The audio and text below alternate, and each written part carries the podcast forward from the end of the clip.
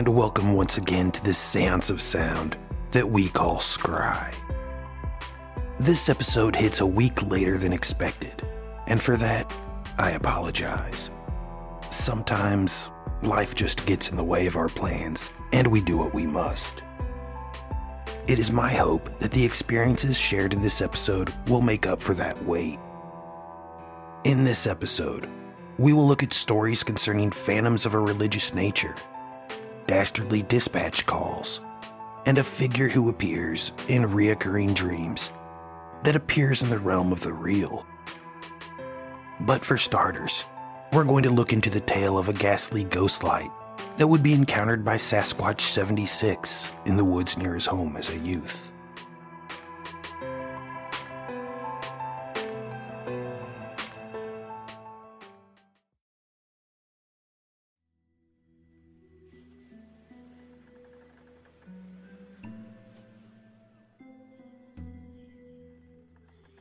There's a story that has been handed down on my dad's side of the family about eerie lights that would follow people through the woods.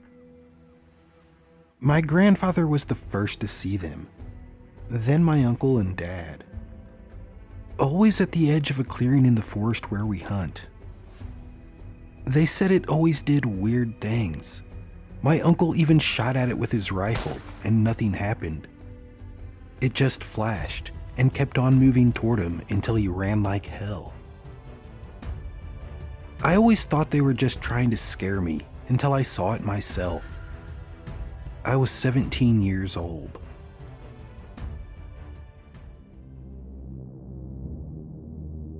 It was already pretty dark, and I was heading back in from hunting.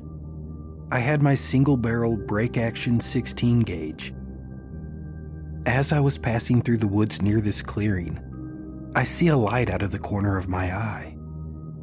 I'd describe it as an orb of very bright white light. The weird thing is, it didn't cast any light, it was localized. I then remembered all those old stories.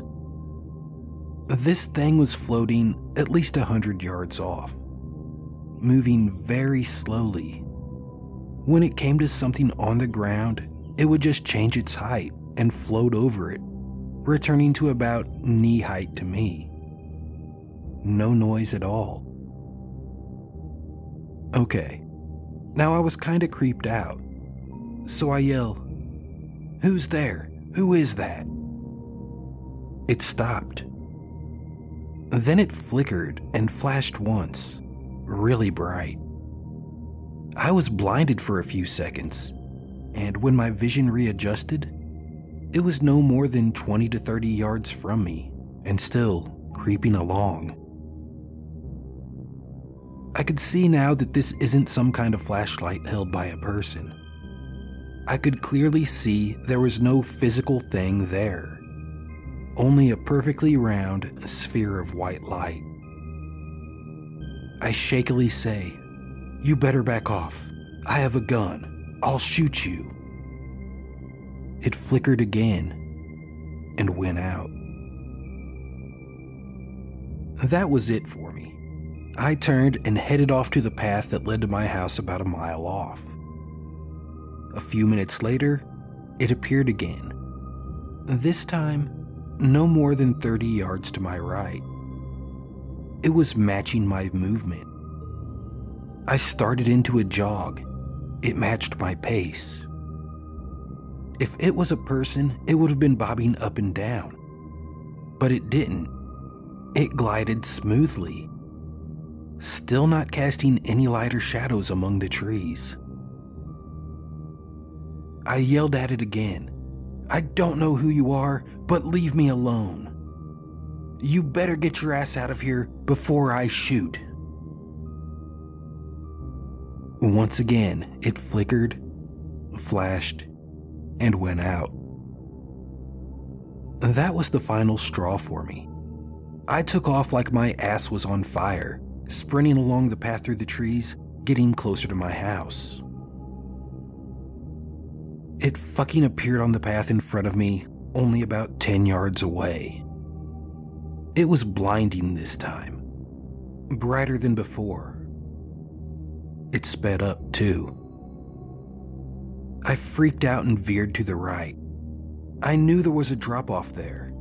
Not too steep or anything, but still hard to get down.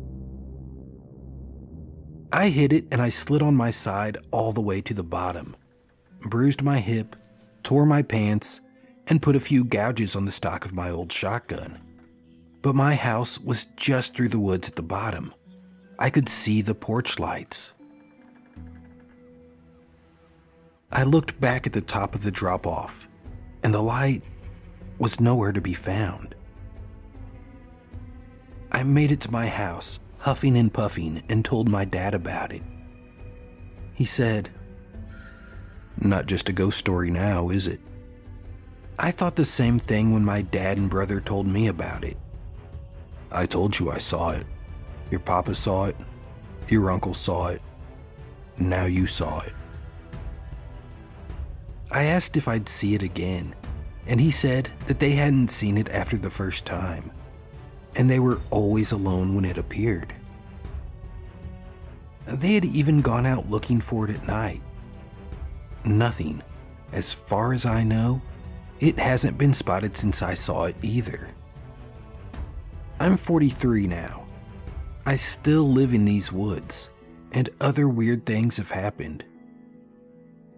Needless to say, I don't spend too much time in the woods after dark around here.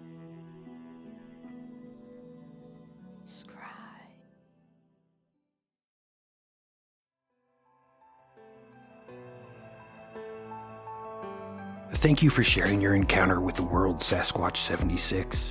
And I love how this spook light has made itself known to multiple members of your family, spanning generations.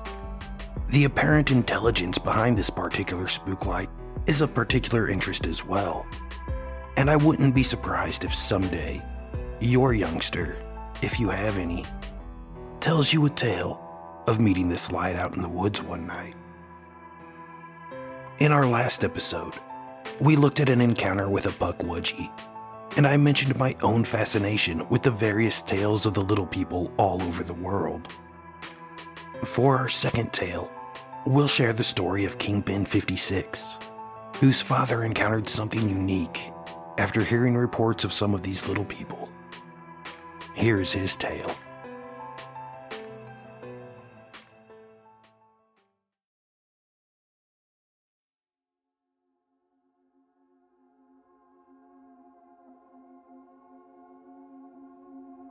As a young deputy in the Palm Springs area, my dad went on a call to an older lady's residence who was probably in her 80s.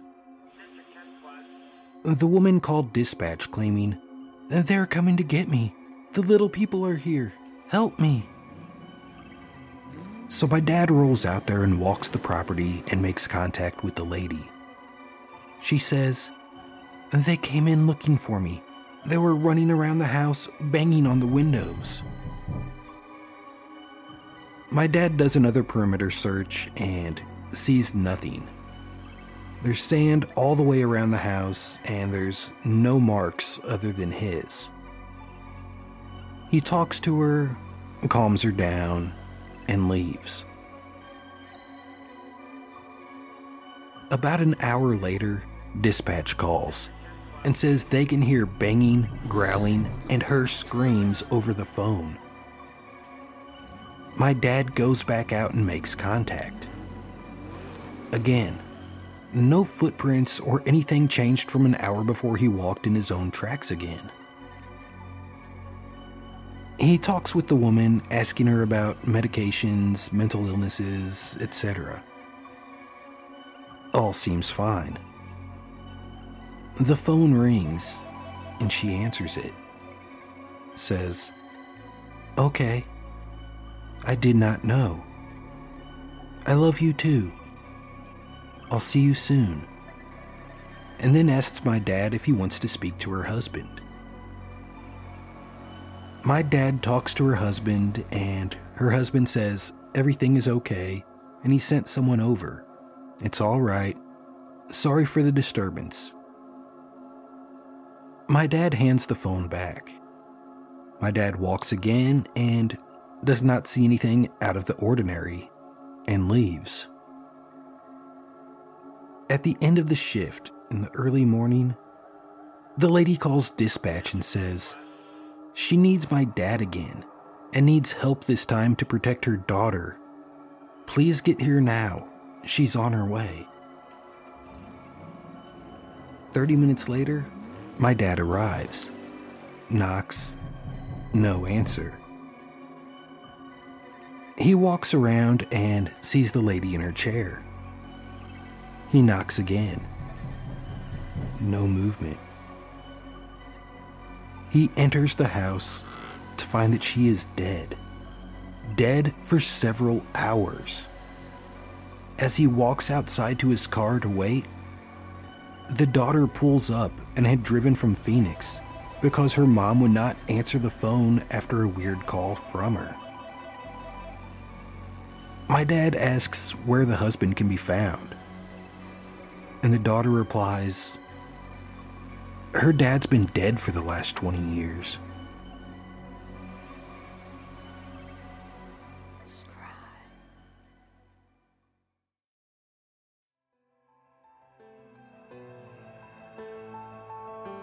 Kingpin 56, thank you for sharing that story with us.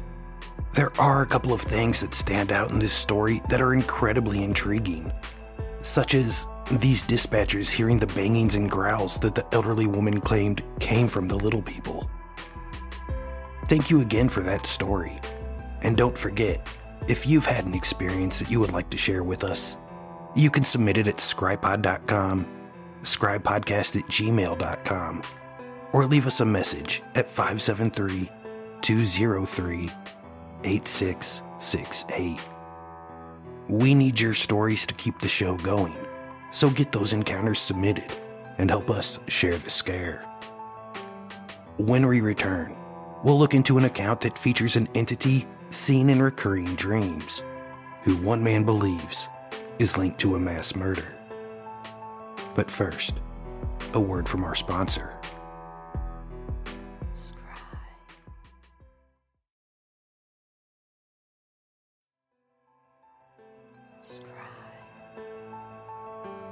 Welcome back to Scry. As we continue our odyssey into the unknown, we look into an experience that was shared by Nikki Two Fists, who would have recurring dreams about a man who held violent intentions, and his emergence from the dream world to that of the real, with potentially frightening impact.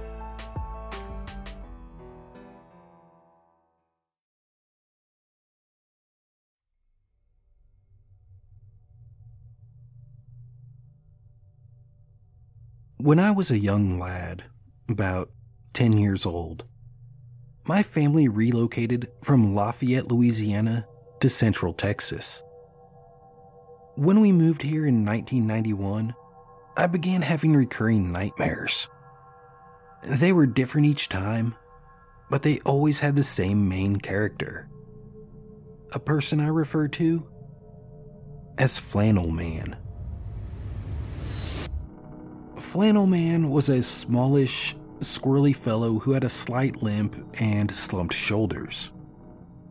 He had fairly long hair for a man, and it was unkempt and looked somewhat greasy. He wore gray pants with a small tear on one knee and a dark gray t shirt with a long sleeve red and black flannel unbuttoned over it. His eyes were small and black, like a rodent's. His nose was crooked, like it had been broken once and poorly set. His teeth were small and yellow, and a bit crooked, but not terribly so. He smelled of menthol cigarettes and grease, which I always believed meant that he worked on cars or in some industrial shop. A flannel Man would regularly appear in dreams of mine, at least once a week. They were always much more vivid than your normal dreams. I can still replay them in my head to this day. The first time, I was at a family reunion of some sort at a rustic cabin in a wooded area near a lake. It was similar to the house my grandparents had on Lake Sam Rayburn. I think it was supposed to be that house, but the layout was different. I'm sitting at a table with lots of cousins, mainly female. There is another table with adults off to the right, and from my seat, I'm facing the back door. The back door has a window. It's pitch black out there, but suddenly, Flannel Man appears. He stares at me, then slowly raises his left arm to reveal a chromed snub nose revolver. He gently rests the muzzle against the glass and begins tapping it on the pane. Being a small child, I am frozen in fear and can do nothing but slide down in my seat and hide beneath the table. As I slide out of sight of Flannel Man, I hear the sounds of breaking glass, shots, and screaming. More shots, then fighting sounds, thumping sounds, then the sound of bodies being dragged and piled together is how I would describe it. Then, of course, footsteps that culminate in Flannel Man squatting down, looking at me, smiling, and pointing the revolver at me.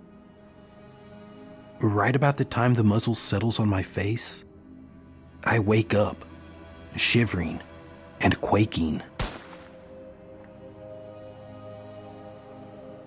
The settings for the dreams would vary, but the result was always the same. I would be in a place where I was surrounded by people I cared about, and then I would see Flannel Man. But I was the only person in the group who would see him. When I did, I immediately knew everyone was in terrible danger. I would hide, and then the screaming would start.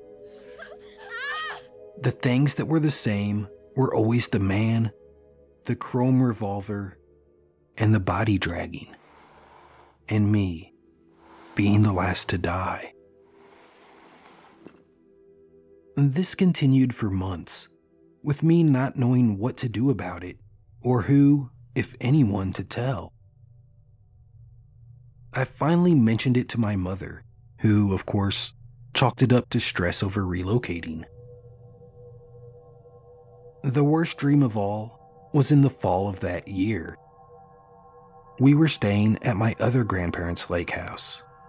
The house has two stories, and the downstairs was where the kids slept. We had a bedroom with two twin beds against each wall, spanning a large sliding door that overlooked the lawn heading down to the lake. I awoke to the feel of a cool breeze on my face and realized that the sliding door was open.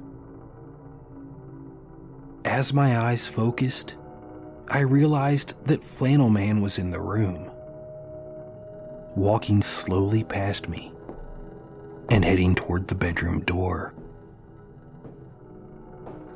He appeared not to have noticed the two twin beds my brother and I were in, tucked against the walls as they were. But then he stopped and stood absolutely still. It was pitch black. So black that I could only catch glimpses of him when the breeze rustled the curtain that hung in front of the sliding door. Mostly, I just sensed him.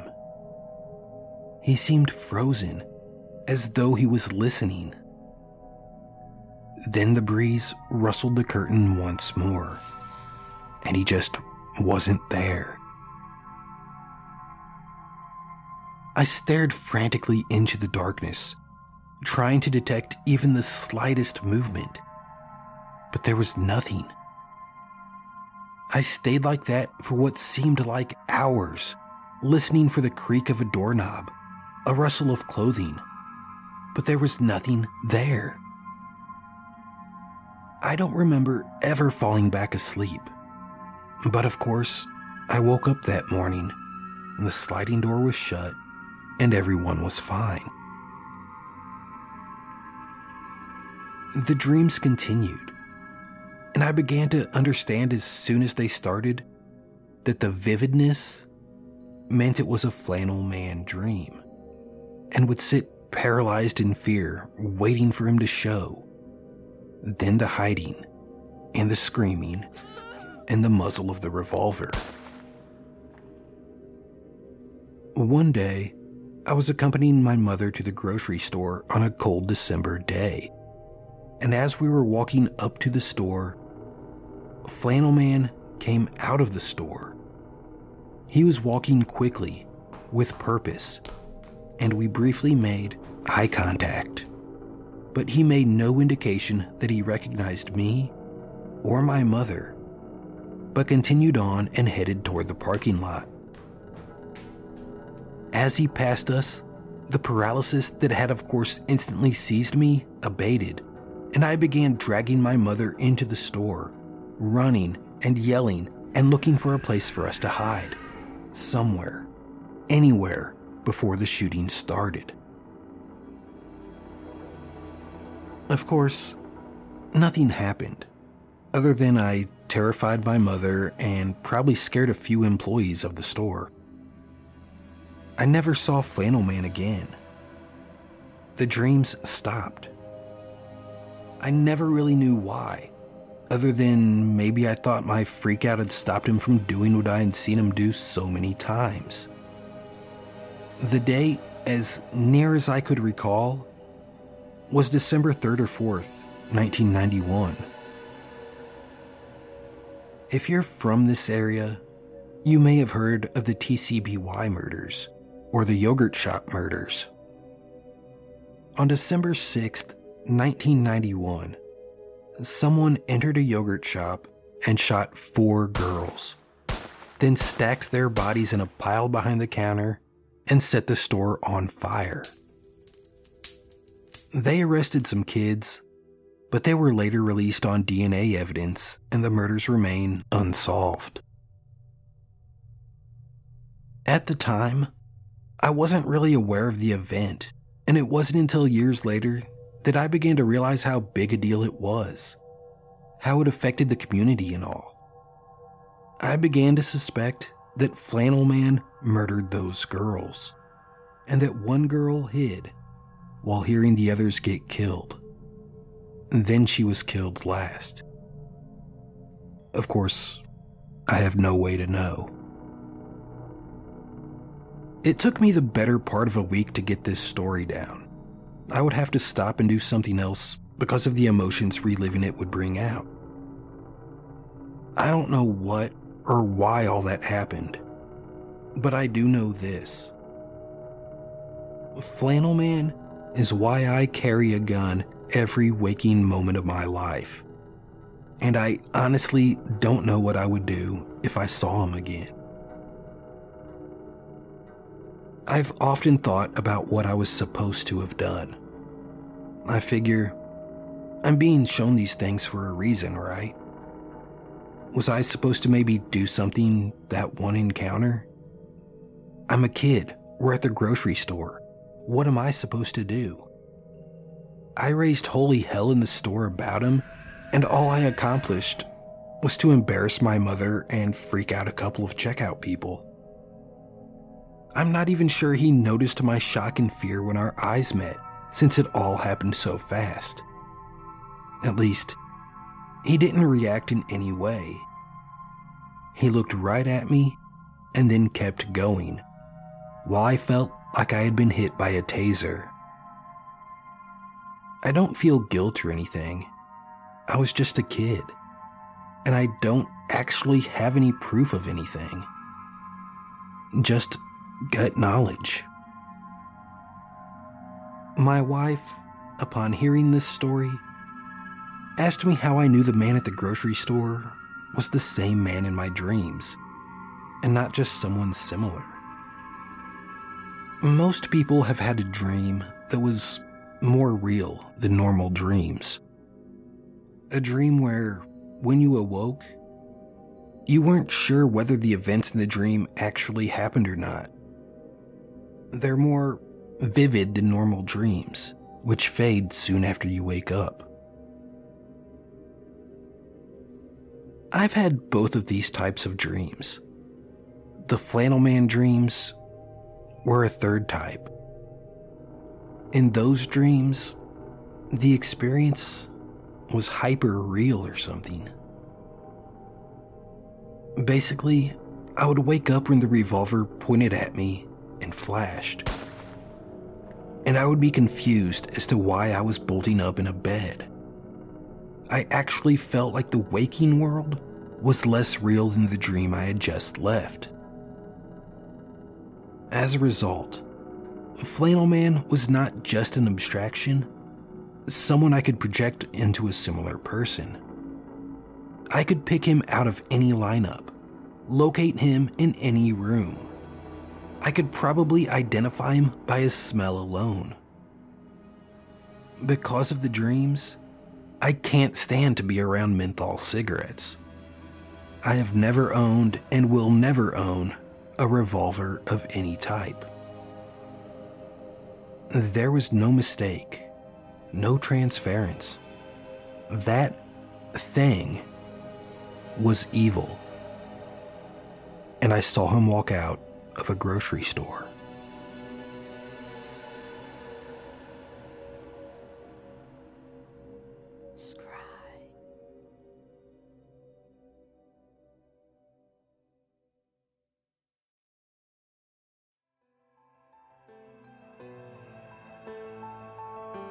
Thank you, Nikki Two Fists, for that encounter. That is a terrifying tale, and one that we can pray was only a dream featuring someone that you may have subconsciously seen. But then again, maybe not. Our final encounter of this episode comes from Cistercian, who would experience seeing something eerie and unusual while attending college. Let's hear his tale.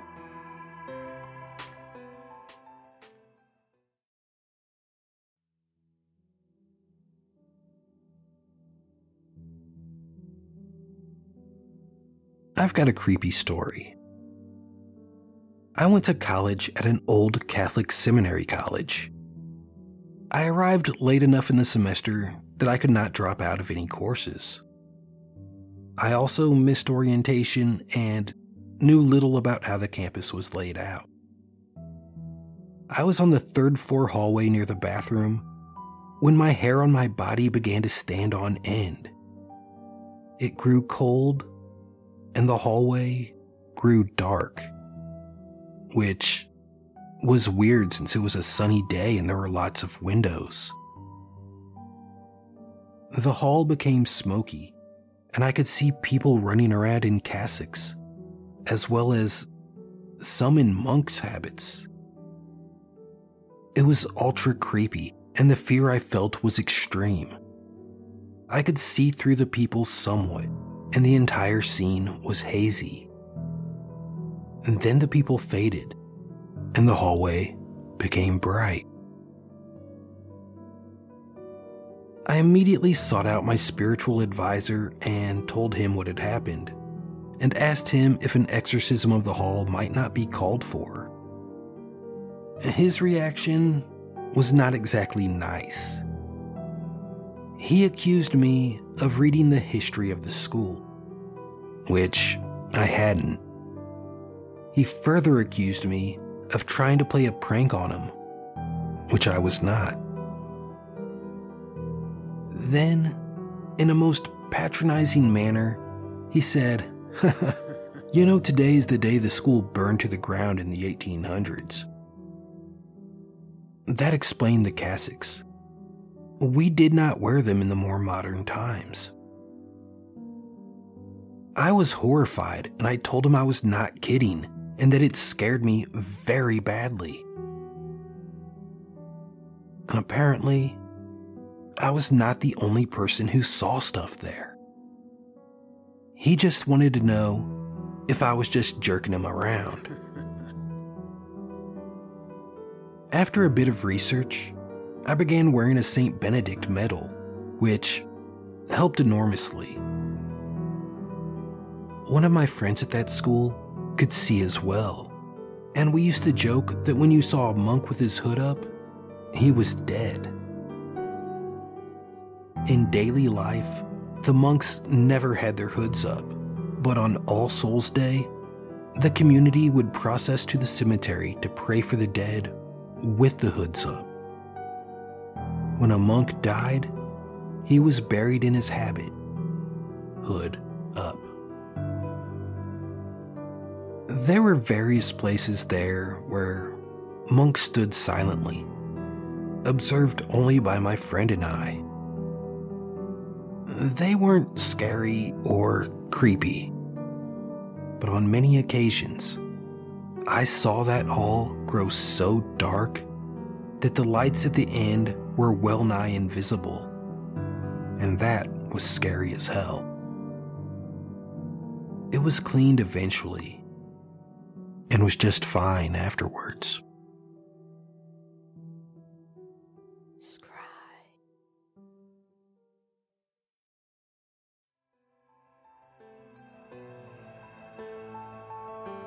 Cistercian, thank you for sharing your encounter with us.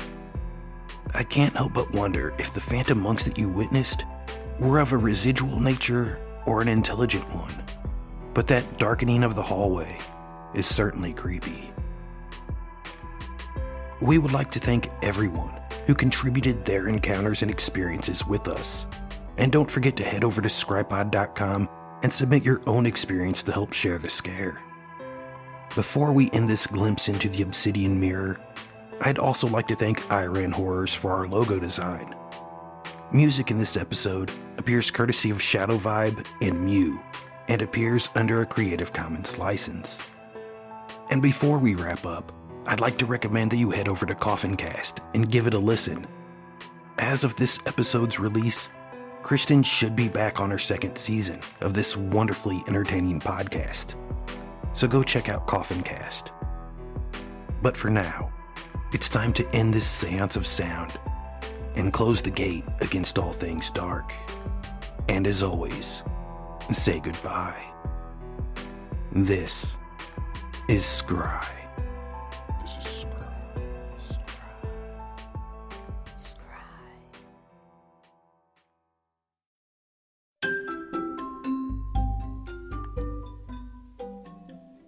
We are divided, now more than ever.